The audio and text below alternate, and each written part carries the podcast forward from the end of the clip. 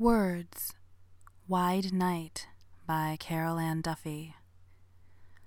Somewhere on the other side of this wide night and the distance between us, I am thinking of you.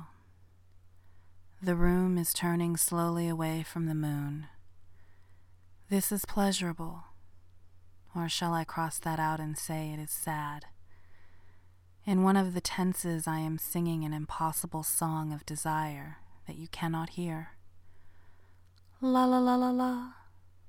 See, I close my eyes and imagine the dark hills I would have to cross to reach you.